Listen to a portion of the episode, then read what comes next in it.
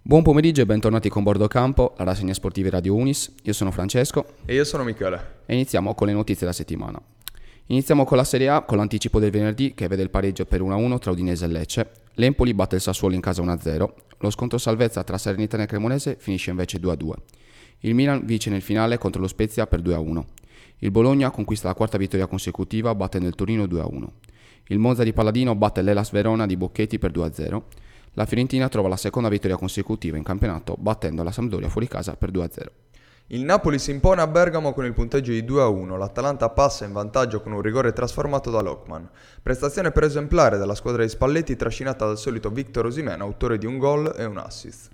Il derby di Roma delle 18 di domenica finisce 0-1 in favore della Lazio. La decide Felipe Anderson al 28 del primo tempo su errore del romanista Ibagnez. Partita dai ritmi spenti con uno squillo nel primo tempo dopo il vantaggio della Lazio di Zaniolo che colpisce la traversa.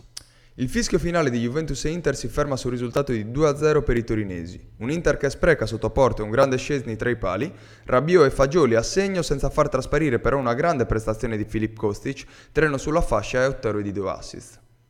Basket Serie A Dinamo Banco di Sardegna. Una Dinamo spenta per tre quarti di partita fa ottenere a Trieste la seconda vittoria stagionale. Protagonista l'ala di Trieste Bartley, autore di 20 punti. Prestazione disastrosa invece dall'arco per il Banco di Sardegna a cui non basta l'ennesima doppia doppia di Onuaku e i 14 punti di Robinson. Basket NBA, l'Italia brilla in NBA grazie a Paolo Banchero, 33 punti e 16 rimbalzi per l'italo-americano ed ennesimo record per il rookie. Nelle altre gare della notte i Lakers perdono nuovamente per 114 a 110, Minnesota vince contro Houston per 129 a 117, mentre Golden State, complice dell'assenza di Thompson e Curry, perde con New Orleans con il punteggio di 114 a 105. Finiamo con il tennis, Master 1000 di Parigi-Bercy, dove Rune diventa il primo danese della storia in top 10 e lo fa battendo Djokovic in finale, andando in svantaggio nel primo set per 3-6 per poi rimontare 6-3-7-5, con risultato finale di 2-1.